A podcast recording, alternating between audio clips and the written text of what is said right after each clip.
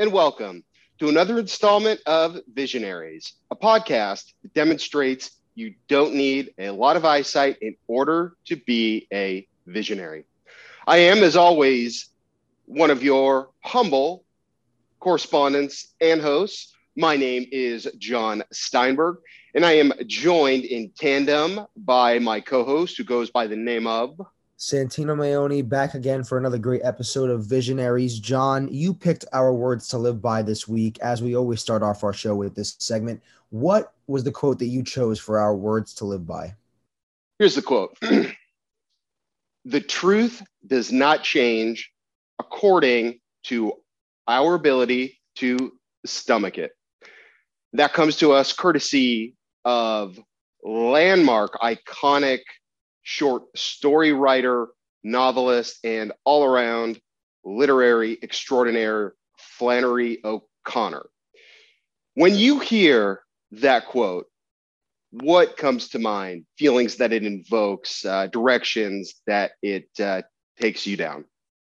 So, for that quote, honestly, the first thing that I really think of is just accepting the reality of your situation the reality of your situation and, and the situation that you're in is pretty much always going to remain the same. You cannot expect for that aspect to change.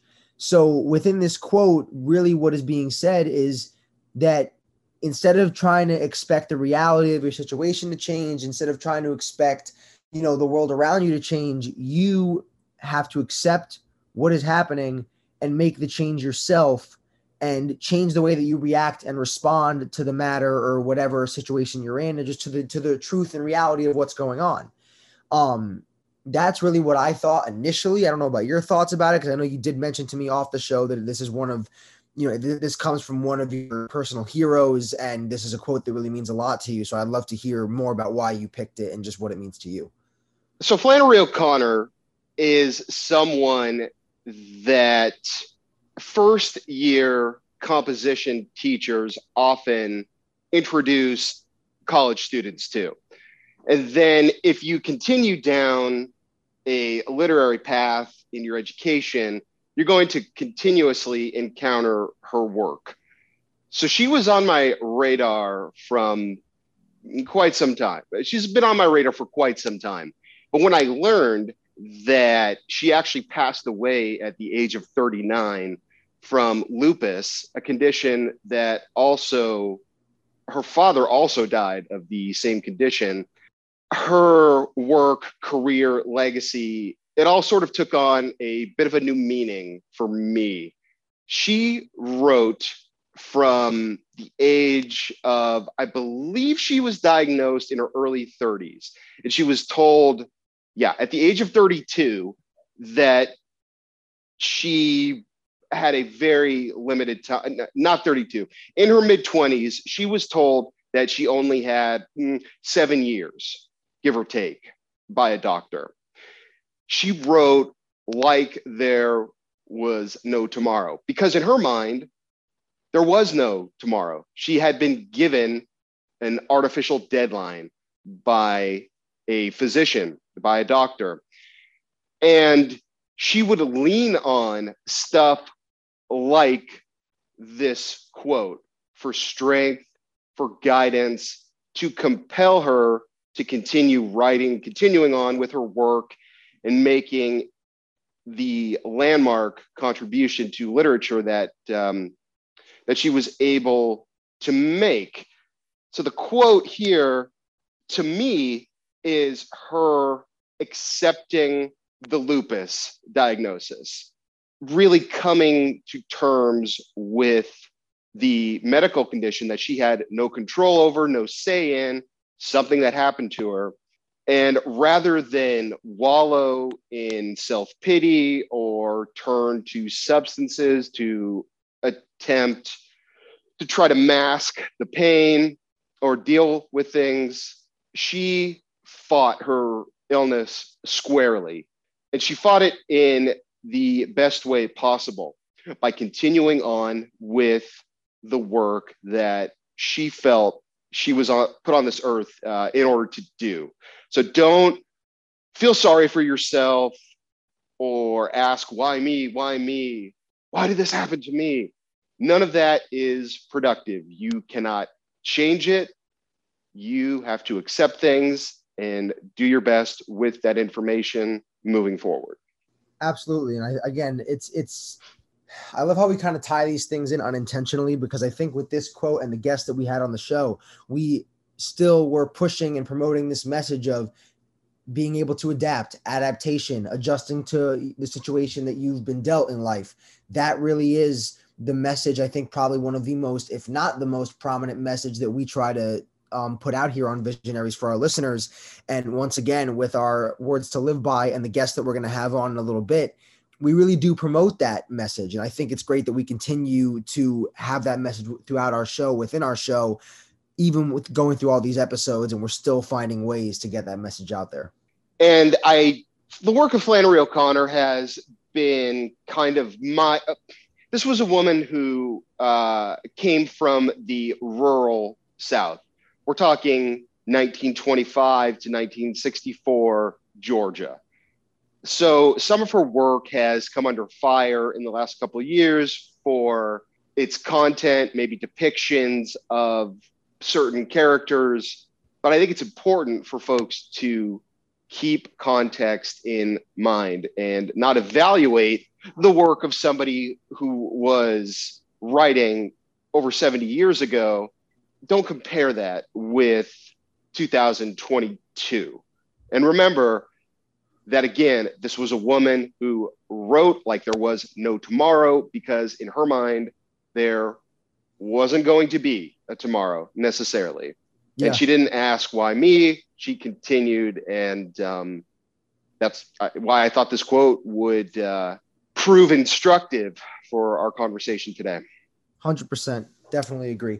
We'll move on to our next segment, Handprints Hall of Fame. I got to pick our latest inductee for this week, and I chose the one armed high school basketball player, Hansel Emmanuel. Now, Jon, I know you had never heard of Hansel Emmanuel before. I'll give our listeners a little recap on kind of his story, um, how he lost his arm, and kind of where he's at right now in his life. So, he is, like I mentioned, a one armed high school basketball player. He lost his arm at the age of six in an unfortunate accident. Actually, a wall fell down on top of his left arm, and he was trapped under there for two hours until his dad eventually came and found him and rescued him. But when he had to, when he went to the hospital, they had to amputate his left arm due to the fact that, you know, of the incident that it was trapped under the wall for so long. Um, so that was kind of what happened at a younger age. And now at this moment point in his life, he is the first one-armed basketball player ever to receive a division one college basketball offer. And not just one he's received three so far. One from the university of memphis one from tennessee state and one from a smaller school bethune cookman in florida. So he hasn't accepted any offer yet because he is still in high school. He's still waiting on more offers to come through if they do. But in my opinion, just the fact that he's been getting these offers from a school like the University of Memphis, who recently had one of the top prospects in college basketball, for the, for a school like that, who's coached by Penny Hardaway, who I'm sure Jon knows, and if you're listening and you're a sports fan, you might know who that is. But for him to get an offer to a school like that, I really just think shows his perseverance and shows how talented he is. And I thought it was an interesting story just to talk about for our Handprints Hall of Fame. And again, like Jon always says, like I always say, you imagine Hansel Emmanuel down in the dirt, placing his hand and placing his print in right in front of Grauman's Chinese Theater, enshrining him forever. So, Jon, what did you think of this inductee? A truly inspirational story, a great anecdote for our audience uh, to become familiarized with. This type of thing should never happen. The whole system is set up so that a gentleman with one arm this should again shouldn't be possible but as is the case so often with the folks that we love to highlight on the program and in particular in our handprints hall of fame segment he has made the impossible possible even more so in the past we've talked about jim abbott the former baseball player who threw a no-hitter in spite of only having the use of one arm we've talked about jake olson the visually impaired long snapper from USC, Zion Clark. But there's something about the speed of basketball, the impact that you need your arms, in theory, on a basketball court in order to pass and dribble, uh, effectively play defense and guard the opponent. And Mr. Emmanuel has demonstrated that you can do that even if you have the use of but a single arm. It's a really incredible story. It is definitely still being written, as Santino, you mentioned. He was offered a scholarship by Penny Hardaway from the University of Memphis, a very lucrative offer for any aspiring college basketball player, let alone one who originally hails from the Dominican Republic, who's only been in the United States a short time playing competitive basketball. The whole thing is truly dazzling. The type of stuff that wins actors and actresses Academy Awards uh, if they perform the role correctly. Uh, a truly great story. Yeah, definitely. And I think honestly, part of the reason why I wanted to choose him, like you said, is that you ask anybody, oh, do you think somebody with one arm could play bat could play basketball? They'd all think you're crazy and tell you like you're out of your mind. There's no way that's possible. Like you said, it is. They, they would say it is impossible. And you know, watching his highlights, you see these dunks he's doing. He's taken off from just inside the free throw line, doing these these windmill dunks. He's uh, you know doing these crazy dribble moves behind the back, between the legs, getting past defenders. Like it's mesmerizing and captivating to watch him play basketball, just because you've never seen anything like it, and, and truly, you you have never seen anything like it. And I would recommend for anybody who is into basketball, even if you're not, this is a kid that you want to watch and just get a glimpse to see how he plays basketball because it's fascinating to watch how he's had to. I've watched like practices that he's attended, um, like his workouts. It's fascinating to see the way that he has to adapt. And again, we're going back to this point of uh, adaptation, but how he's had to adjust his game and adapt to be able to fit his his situation and fit the fact that he only has one arm. So again, I would recommend for anybody to go watch this kid play basketball because it is truly incredible and I cannot wait to see him playing at the Division 1 level and see him compete against, you know, the best of the best at that level of college basketball. It's going to be uh, incredible to watch. Yeah, very exciting and we look forward to following his continued exploits and achievements. Mr. Is it Hansel or Hansel? Han- uh, Hansel Emmanuel couldn't help but think of Zoolander for a second. But Hansel Emmanuel, yeah, you are our latest inductee into the illustrious Handprints Hall of Fame. Absolutely. We'll move on to our next segment, Profiles and Courage. Jon, if you'd like to introduce the guest that you uh, chose to come on our show this week, who's going to be joining us today? We're going to be speaking with a dear friend of mine. His name is Gary Dodds, and he has one heck of a story to tell. And now we are joined by our guest. His name is Gary Dodds, a very successful employee at Avery and Foster Agency in the Dallas Fort Worth Metroplex. A dear friend of mine, known each other for quite some time. And I thought it might be instructive to have Gary on to talk with us a bit about bouncing back, some of the things that happened to him in his own life and how he has managed to overcome those obstacles. So, Gary, would you mind telling us about what happened? It was four years ago, correct?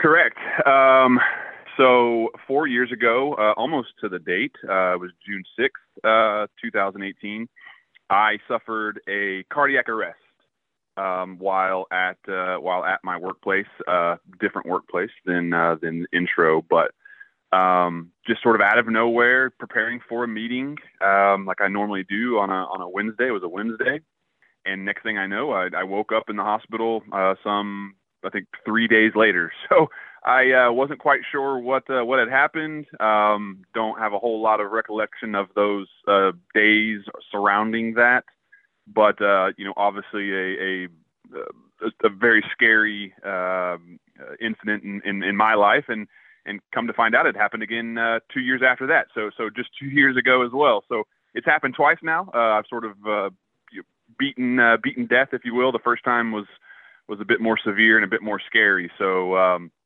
you know, two incidents where uh, where I can say that I've I've certainly bounced back, uh, you know, as best as I could.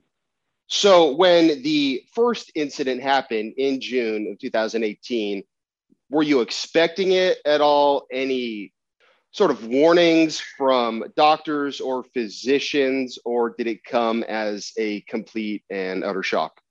Yeah, the latter. Um, you know, I, I, always try to uh, maintain um, a pretty good, healthy lifestyle. Um, I think that's probably the thing that there's two things that people often either comment on or ask about. Um, you know, post these these incidents, um, and one of those is, "Wow, I can't believe it happened to Gary." You know, he's the healthiest guy that I know um, which then leads to their own, uh, you know, reckoning of, you know, maybe I shouldn't uh, always pass up that piece of uh, cake or something. But no, it came out of the uh, came out of the blue. Uh, absolutely nothing um, prior to this that would even be of note of of any kind, um, which makes it a little bit worse um, for for myself or maybe for others because you know I, I, I quite literally was was dead for for just under two minutes uh, and then in a coma for a few days post. But um, you know, it, it may have softened the blow a bit if that's uh, even the case. If if there was maybe a a preconceived uh, issue, but uh, completely out of the blue, um, that day was normal as as any other day, and uh, just so happened that you know it happened around 2:45 p.m. on a on a Wednesday and changed my life forever. So let's talk a little bit about that. Following the cardiac, the first cardiac arrest episode, you said you were in a coma for three days. You come out of it, you get the diagnosis. How did it change your life following the uh, the incident? Yeah. Um, so this might not be. This is this is the second question that that people always want to know. Um, so there's two answers. One, it it, didn't. Um, and we can explore that uh, in terms of kind of where I'm from and and and, and how I was was brought up and, and some of the obstacles that I've you know maybe overcome um, overcame since then. But it, it, certainly changed you know for the folks around me. Um, right, uh, I, am very close to you know a tight knit group of, uh, of friends and and a small group of uh, for family members. Obviously, I have a a longtime girlfriend of oh geez, she'd probably yell at me if, I didn't know how long, 14 years perhaps. Um, so for myself, you know, it, it didn't change a lot um, the, the first time, right? And, and part of that is is because of the actual physical limitations of I, I just don't remember. I, you know, it was a Wednesday. I, I it, it, it was almost as if I took a, a five or six day nap, woke up and, and felt okay. Um, now, as an aside, I, I did have uh, surgery, uh, a sort of heart surgery. I had a a pacemaker uh, implanted uh, next to my chest, which is, is sort of a big deal. So that was taken, had some taken getting used to. But, uh, you know, outside of that, um, I, I, I, think the person that I was going into uh, this incident maybe prepared me for, for an obstacle such as this. Um, you know, because it was something that happened to me, and there, I couldn't go back. I couldn't rewind the clock. I, as I mentioned, there was nothing. You know, I didn't, I didn't, I wasn't practicing a a, a poor lifestyle, um, you, you, know, from an exercise standpoint or nutrition standpoint. So I think I was doing anything and everything I could to prepare for a situation like that, hoping that nothing, you know, would ever come of it, uh, obviously. But um, so people often get a bit, I think, uh, they, they frown upon a bit uh, when I tell them that it didn't really change me um, you know, a whole heck of a lot. Um, and I think people more are asking about it spiritually uh, I'm not the most spiritual person uh, or religious person, um, so it didn't, you know, it didn't change my my philosophy on life too much. Um, again, I, and I think that's due to the person that I was, you know, going into the incident. Uh, the second time around, um, I do remember about uh, just about everything. So that one was a bit more, uh, you know, on the nerve, if you will. Uh, so that one was a bit more scary, and, and especially because it happened twice. You know, I I I, don't want to die. So you know that one was was a bit more scary for me. But um, I think the the person that I was going into the situation allowed me to to bounce back from it. Um, you know, maybe quicker than than, than most. Uh, but it did take taken some getting used to. In terms of getting used to things, your story reminded me of being diagnosed when I was a teenager um, with this retinitis pigmentosa and told I was going to be completely blind by the age of 35. And what it did for me, it inspired me to basically go, well, there's this existential clock that's ticking in a place I can't see and I can't hear, but I know that it's ticking. And I've got until I was told the age of 35 until I was going to be completely blind. So I put this mm, artificial ceiling on my life as I have to get absolutely everything done that I ever wanted to do by the age of 35. But it doesn't sound like something that radical, that outcome shifting, that perspective tilting happened to you. What did you lean on, though, maybe in some of your uh, weaker moments, the more challenging times? I think a lot of people listening to this want to know you are a very healthy man in your early 30s and you have multiple cardiac arrest episodes. How exactly did you get through it all from a mental perspective? Yeah, uh, so that's a great question. So there's a couple things, and and I can kind of talk about them a bit. Um, you know, I, my father and, and his father um, both died at a young age uh, from cancer, um, early 50s. That's always kind of been in the back of my mind that, you know, do things come in threes, right? I, I, am, I'm named after both of those individuals. Um, you know, Gary Dodds the third. Um, so I don't know if I've always thought in some part of my mind that I've had, I have a short shelf life, which, you know, might be a bit morbid, but, you know, I've always had that in my, in my mind to sort of, take into account that you know I too, uh, and, and, to be honest um, with the listeners, uh, you know, Jon, you and I have talked about that story many times about uh, about your your uh, attempt to try to do everything that you could by a certain age, uh, and that's played a big part in me as well. Um, I, I take the I try not to take the things for granted that you know that others might not have, um, and I try to really do the best that I can with with what was given to me. Um, the thing that uh, scares me the most or bothers me the most, if you will, uh, from the incidents that happened, it's not so much what it did to me. It's it's what it did to the people around me. Um, you know, I'm always worried and scared of of hurting others. Um, you know, when I don't have the you know capacity or the control to to change it. So. I, I didn't come out of these situations worried about my own self. I, I, I worried about those around me that you know i mean and again this is probably a bit more detailed than than needed but you know i i remember thinking well man if i if that would have been it for me you know if i if if, if i would have died uh you know what would have happened you know uh melissa my my my longtime girlfriend you know she would have had to go and clean out my book collection and clean out my closet and and those real specific details those are the mental parts I think you talk about that that really affect me. Um, I have to control the controllables um, as best as I can. Right, it's something that happened to me. I couldn't have changed anything.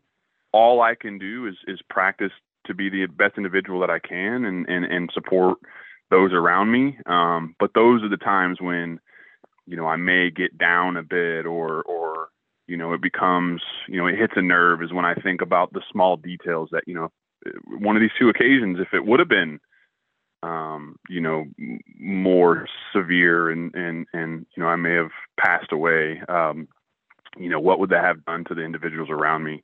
Um, you know, mom, sister, uh, girlfriend, friends, those sort of things. Right. And, and those are the most difficult parts. Um, but, you know, I think for me, it's just trying to be as mentally strong as I can, um, because the last thing I'd want to do is get down and then the others around me also do that. So, you know, I just try to put it all on my shoulders as best as I can. And, and and continue doing what I think got me to that stage in the first place was was just try to be resilient um, as much as I possibly could. And I'm going to turn it over to Santino here in a second, but you come from a very small town, uh, Parsons, Kansas. I'm not sure what the population is, but it's a pretty small place. And I know that your childhood uh, and growing up in a place like Parsons maybe some of the expectations that folks generally have uh, who come out of a town such as Parsons and what you've been able to do in your life despite those expectations. Uh, that has also helped you out a bit. So I'm going to turn it over to Santino. Santino, I know you had some questions for our uh, for our guest here. Yeah, really, I think the biggest thing that I've taken away from just you know listening to you guys go back and forth for the first few minutes here is that you had to learn just kind of how to adapt after these two incidences happened. And a big thing that we always talk about on visionaries is sometimes in life you get thrown situations and you are you just have no choice but to have to adapt and to adjust the way that you go about things and the way that you think about things, the way you live. And I think it's really empowering for our audience to hear yet another great example of someone who has had to deal with something in their life and managed to make whatever adjustments necessary and just maintain that mindset of, you know what, I just have to be able to control what I can control, and that's what I have to be okay with. So it's great that we're able to kind of hear that again from one of our other guests. Um, the main question I really had in terms of Jon kind of mentioned before I before he threw it over to me, you come from a very small town in Kansas. Um, how have you been able to achieve many of the things that you know you wanted to achieve in life? You've been with your current uh, girlfriend for 14, you said about 14 years. Um, like how have you just been able to achieve everything that you've wanted in life where you're working now? How have you gotten to the point where you are? Yeah. Um, you know, the simple answer is is fear from a small being from a small town um, you know the population i think has dwindled since i was a, a kid um, it's it's somewhere around 7000 8000 now you know just a uh, you know mostly white small midwestern um, town um, you know not too far away from uh, north of dallas but you know fear is was a big motivator for me um, you know i love my family very much uh, and and I just knew from an early age that I didn't want to continue that cycle. Um, again, and, and any of my explanation here um, hopefully isn't taken as a negative connotation to anything that they've done because they've been such a huge, such a huge influence on me, especially my mother. Um, I come from a single parent household. Um, you know, my dad was was sort of um, you know in and out a bit uh, as as I was growing up. Uh, I'm the oldest of, of two. Uh, my sister is just a year and a half younger than me, so I knew from an early age that that and to be honest with you, uh, and this is a big reason why uh, Jon and I have become terrific friends. Um, we share a love of, of culture and, and, and, pop culture and film and movies and, and music. Um, and I think I just, however it developed from an early age, I learned and was able to, you know, broaden my horizons that I don't think you often get being from a small town. Um, you know, you don't get the opportunity to go to a New York City or San Francisco or a Los Angeles or wherever it is. So you have to see those places through through culture, through through film, um, you know, all those sort of things. And I think for me, I knew that if I didn't do something drastic, uh, for a lack of a better word, then the cycle was going to kind of continue, right? I was just going to. N- no one on that side of the, my family uh, had had graduated college uh, or, or community college. We, we do have a small community college where I'm from, um, so you know the odds of of doing anything that I've done over the past 10 years of my life were, you know, next to none, right? I'm, I'm not growing up in the south side of Chicago, but you, you don't really get the opportunity to, to move to a bigger city and to, you know, see the things that I've been able to see or, or, or travel the places that I've been able to go and, um, you know, do, do some of those things that have been exciting, but for whatever reason, and, and I don't it's not a great answer. I don't know how I developed it other than just just the culture and and knowing that if I didn't do something to break the cycle of you know a generation who grew up mostly poor and then their kids you know maybe the same but a little bit uh, a little bit better their kids you know just a, sort of the same thing um, I love where I'm from uh, it's a big driver for me I, I sort of always hold the duality in my mind from that where I was from raised me. It, it taught me everything, but at the same time, I, I knew I was capable of, of so much more. And I knew from, like I said, from an early age that if I wanted to to do these exciting things and see any kind of success financially or um, you know just just personally, I had to do something outside of what everybody else was doing. And um, you know, I had the confidence to do it, and and and we're here now, thankfully, because of some of those things. Um, and I I have the you know, I have the ability to think now that any future kids that I have, or you know, even even ne- nieces and nephews, can see the things that we were able to do to sort of get out of that situation to a much better, much much more prosperous um, lifestyle that we have now, um, and, and hopefully they can continue doing that as well for for their kids. So it's uh, it's something that's probably the the most near and dear to my heart, and and, and one of the reasons why I, I love talking about it. Um, and so plenty of difficulties, but I think also kind of bringing it full circle, it, it's what allowed me to to get through those those health incidents the way that I did because, you know, sure death is never the fun part or or anything like that, but you know I, have faced plenty of challenges before, right, and, and and knew that I could come out it, uh, you know, a stronger individual. Definitely. Um, my last question to you, the, the last question I'm going to ask at least in terms of people that may be going through something like the experience that you had firsthand, what advice would you have just about overcoming challenges? Whether it could be someone, because obviously our podcast we focus on people maybe maybe dealing with you know it could be blindness, whatever disability it may be, or just they have some unexpected circumstance come into their life and they're struggling on how to handle it and how to overcome it. What advice would you have as somebody who's dealt with that firsthand? Yeah, um, I think it's two phrases that that that Jon will know well. Um, it's it's control the controllables and trust the process, and I mean you know both of those quite literally. Um, there was nothing that I could do, and, and oftentimes nothing any of us can do when a when a an accident or an incident or a diagnosis gets thrown our way um, that we can control. Right? I, I there was no button to turn off a cardiac arrest prior to it happening. All I could do was go, okay, this was thrown to me by whatever fate. Um, now I can control how I adjust and adapt from here.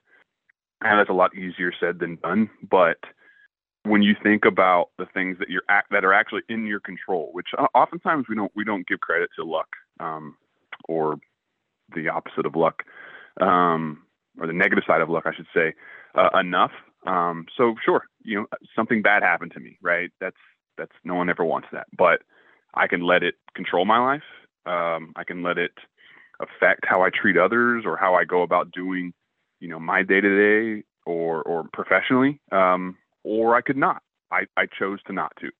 Right. And I think if if you have that mindset or you can kind of start to start to develop that mindset of, of being able to control what you actually can control, right? If it's a different diagnosis, right? If it's if it's blindness, if it's anything else, you know, there's certain things that you can do.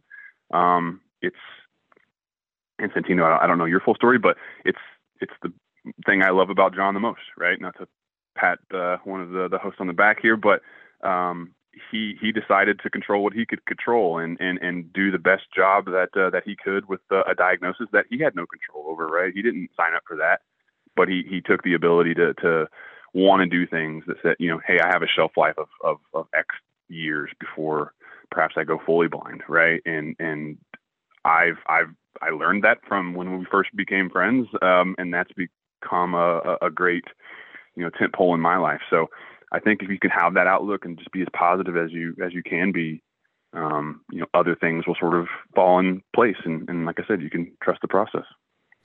Yeah. Well, we want to. Oh, sorry, sorry, Santino, go. You're good. No, I was just gonna quickly say, like, and you know, you shouting out Jon.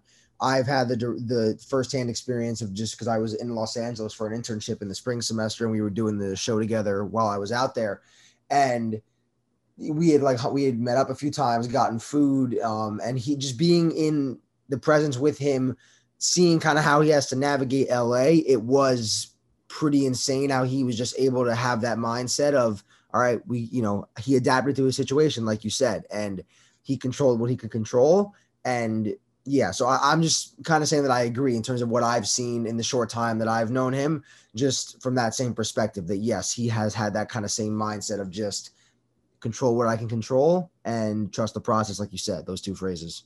Yeah. Uh, so we want to thank Gary Dodds so much for coming on Visionaries. Before we let you go here, Gary, one final question.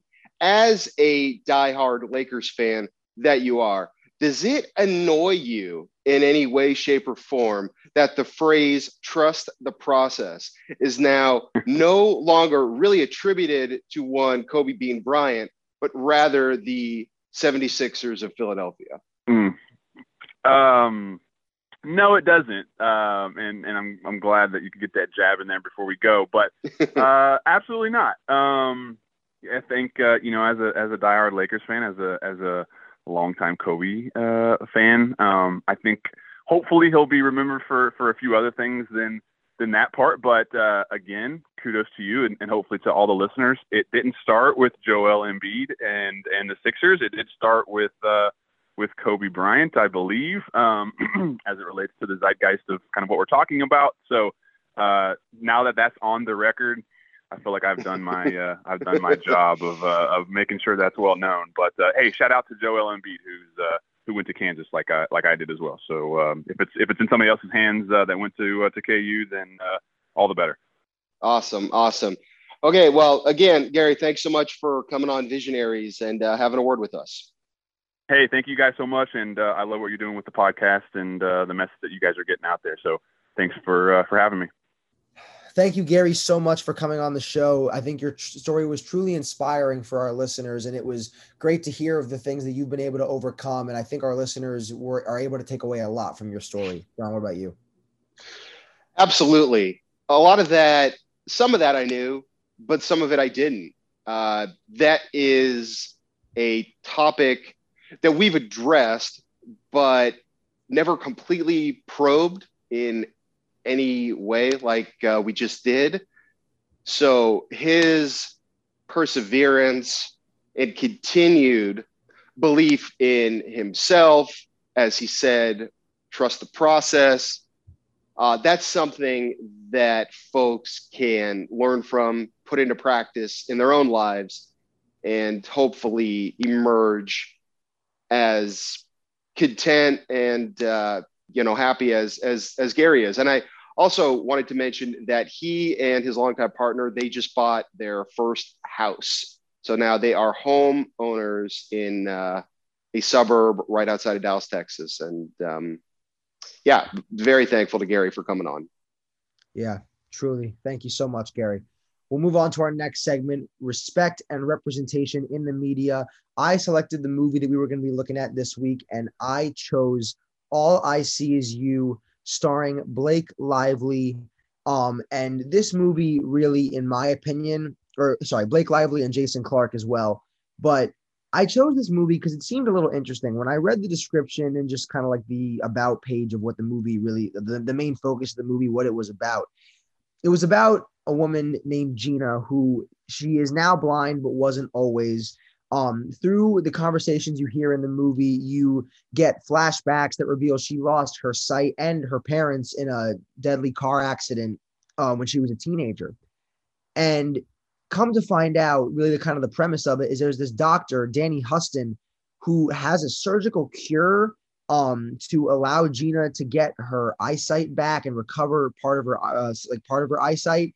Um, and the operation is performed in the movie, and Gina now kind of enters this world of being able to see again. And it's really an interesting premise because you know I think Jon and I have kind of referenced this before about you know procedures and surgeries that can be done to bring back a person's eyesight, um, and just like kind of how if that is realistic, if it's not. So, Jon, I was curious your thoughts. Did you enjoy the movie? What did you think of it? Was it a you know good selection? What are your what were your thoughts?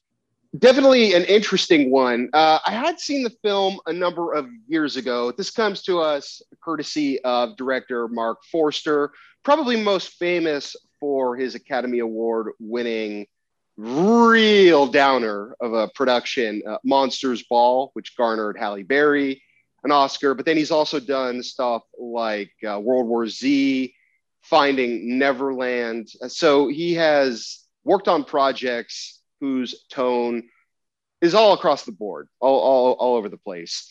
And here, it's a little bit of the same thing. Uh, we do have some sweeter moments, but this is a little bit of a backdoor erotic thriller with this whole blindness component sprinkled in. And, you know, it highlights something that I was really happy uh, to be able to talk about on this podcast, which is okay, we have to spoil the movie a little bit in order to have a uh, the, the conversation here. So she does have this procedure which restores some of her eyesight. Now, she's been married to a gentleman who we sort of learn has been more or less using her blindness against her throughout their marriage. We understand that he wants his wife to be completely dependent on him, relying on him, and subject to his sort of whims and desires. But as her eyesight is restored and she gains more independence, her husband doesn't handle it very well. So he actually takes it upon himself to take some eye drops that were given to Gina by her doctor in the film to continue the treatment with her eyes. He takes those eye drops and uh, does a little bait and switch, pours out the medicine, filling up the little bottles with water instead. Now she figures this out, and there is ultimately a confrontation between the couple.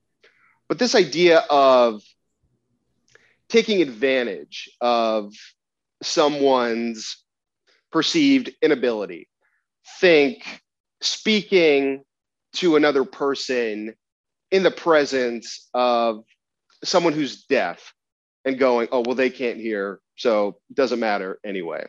Same deal goes for blindness. I told a story once on this podcast about a gentleman who didn't accost me uh, on a train, but he definitely like was moving in front of me. He was basically trying to gauge whether or not uh, I was faking. And this type of stuff, this, oh, well, they can't see, so what does it matter? Or they're dependent on me. So rather than mm, they're expecting this, well, they're not going to see anyway. So well, what does it matter? Clearly, I can get away with this. It's actually something that happens in the disabled community people do sometimes take advantage of members of the disabled community for their individual disabilities. And here it brings out a version of Gina, the Blake Lively character, that, you know, we're not sure whether or not she would have become this person if she weren't faced with a spouse who were consistently trying to maneuver behind her back, to manipulate, so that he can control her every waking decision.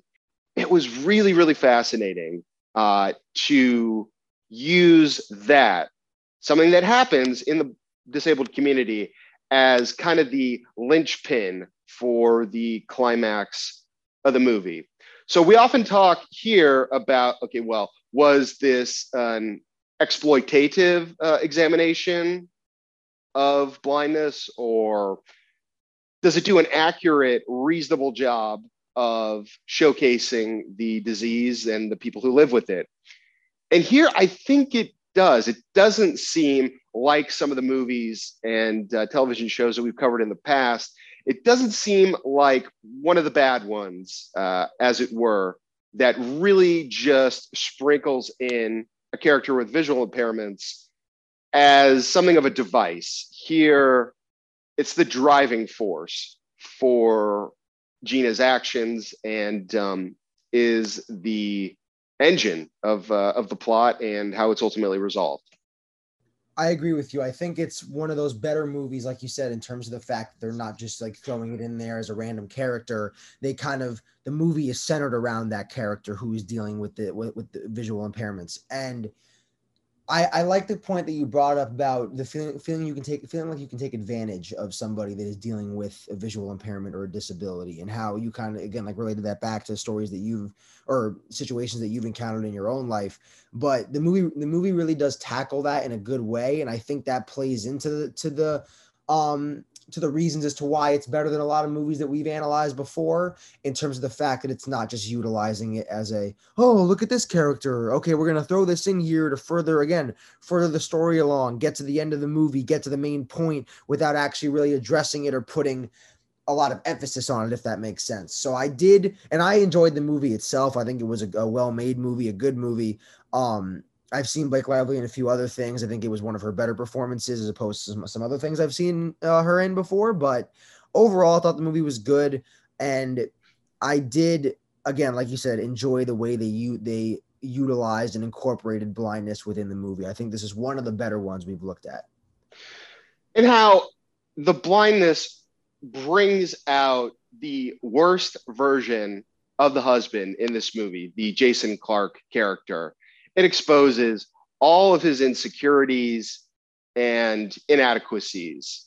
Whereas Gina, the Blake Lively character, she's able to mount the challenges and adapt, become the version of herself that she aspires to be, as opposed to allowing the blindness to dictate the course of every single waking decision that um, that she's able to make. So we're going to go ahead and uh, provide our let's call them uh, a metaphorical thumbs up here. I, I, think from from both of us, Definitely. thumbs up. Yeah, yeah. So all I see is you. Uh, it is streaming on HBO Max for those that would like to check it out. Yep. We'll move on to our final segment of the episode, connecting the dots, as we always like to close off. Jon will give us a story about personal experiences he's had in his life. Jon, what are you going to be talking about today? I want to talk about writing the first book, um, my memoir, uh, and so it went via simply the use of my voice and what that was like. So I wrote my first novel when I was 10. Yeah, was 10 years old. Uh, was, I don't know, 150 pages or so. I wrote another one when I was 12 that was like 250 pages. And then I continued writing screenplays and books, short stories, etc. And then when my vision really began to leave, to, uh, to vacate, it became a very big challenge uh, as to okay well how do i do this? I don't know how to do this aside from just typing on a keyboard and being able to see well enough to you know work through spelling and grammar and and all of that.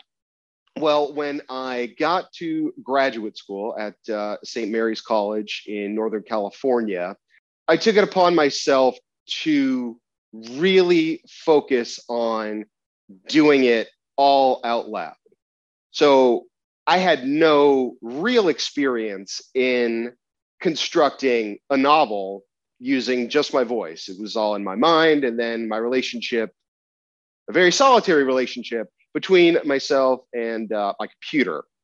The university was amazing in that a student was brought on to help uh, do scribe work for me. Now, this is before I went on to uh, study at the Hatlen Center and um, figure out how to do this stuff for myself.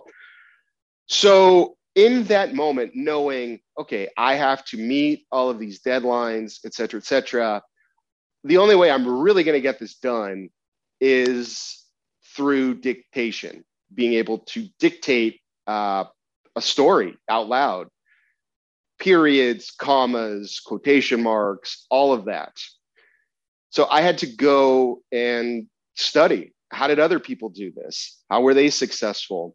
Practice, practice a ton just on my own in uh, in my dorm room. Going back and listening to interviewers such as oh, at the time I listened to people like um, Howard Stern, Mark Maron, Oprah Winfrey, a number of people who have made really successful careers out of their voice, basically. I had to relearn how to write. Um, and it was an incredibly daunting challenge, truly. And at the start, there were some initial hiccups.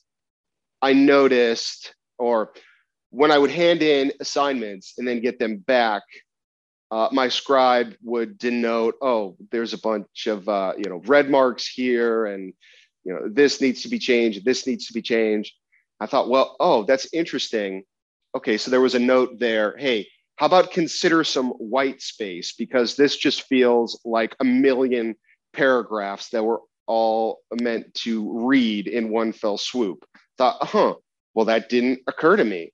That if you're actually looking at a book, you would notice after, you know, the conclusion of a scene or the end of a chapter, there's a great deal of white space on a page. So I'm like, okay, all right, so now I have to begin incorporating that. Same can be said for a lot of the uh, visual flourishes that accompany, you know, books, memoirs, stuff like when a phrase is italicized or underlined or written in boldface. All of that was instrumental um, to what would become my path toward uh, writing a couple of books. But I thought it was going to be impossible, truly. And when I arrived on campus, I was incredibly fearful as to, oh my goodness, everyone has such an enormous leg up on me simply by virtue of the fact that they can, you know, see what they're writing and sit down at a keyboard and write and edit and work on whatever story they're going to be submitting you know, just with all of that information right in front of them. And i wasn't going to be able to do that.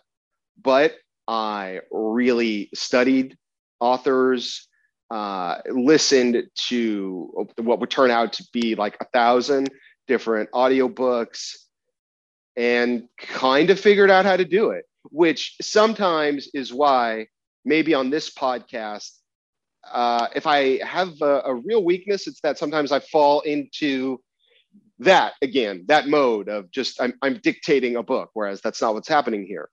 But I really had to make a concerted effort to learn how to do it because otherwise, um, those books that I wrote with the help of somebody that we'll have on uh, on a future episode of the podcast. So I don't want to kind of spoil her story now, but I was able to accomplish uh, what I sought to accomplish in um, in graduate school. Ultimately, like I won uh, the dean's award, and I got it.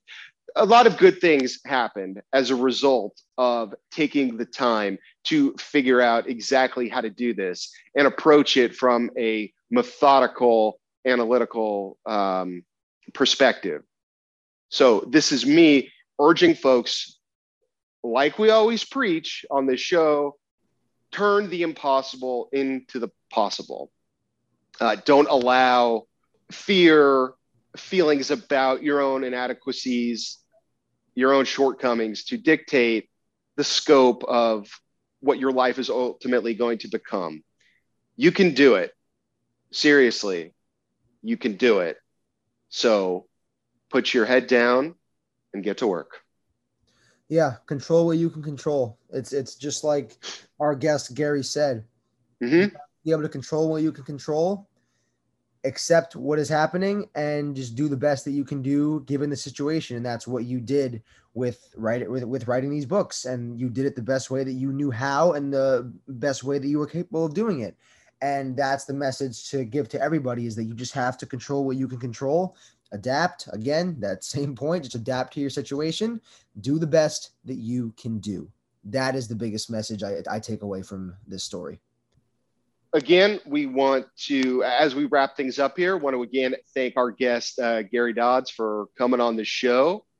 And uh, santino how can the good folks listening at home uh, follow us interact with us yeah, you can find us on Instagram at visionaries underscore podcast. We post these episodes on Spotify and Apple Podcast every week.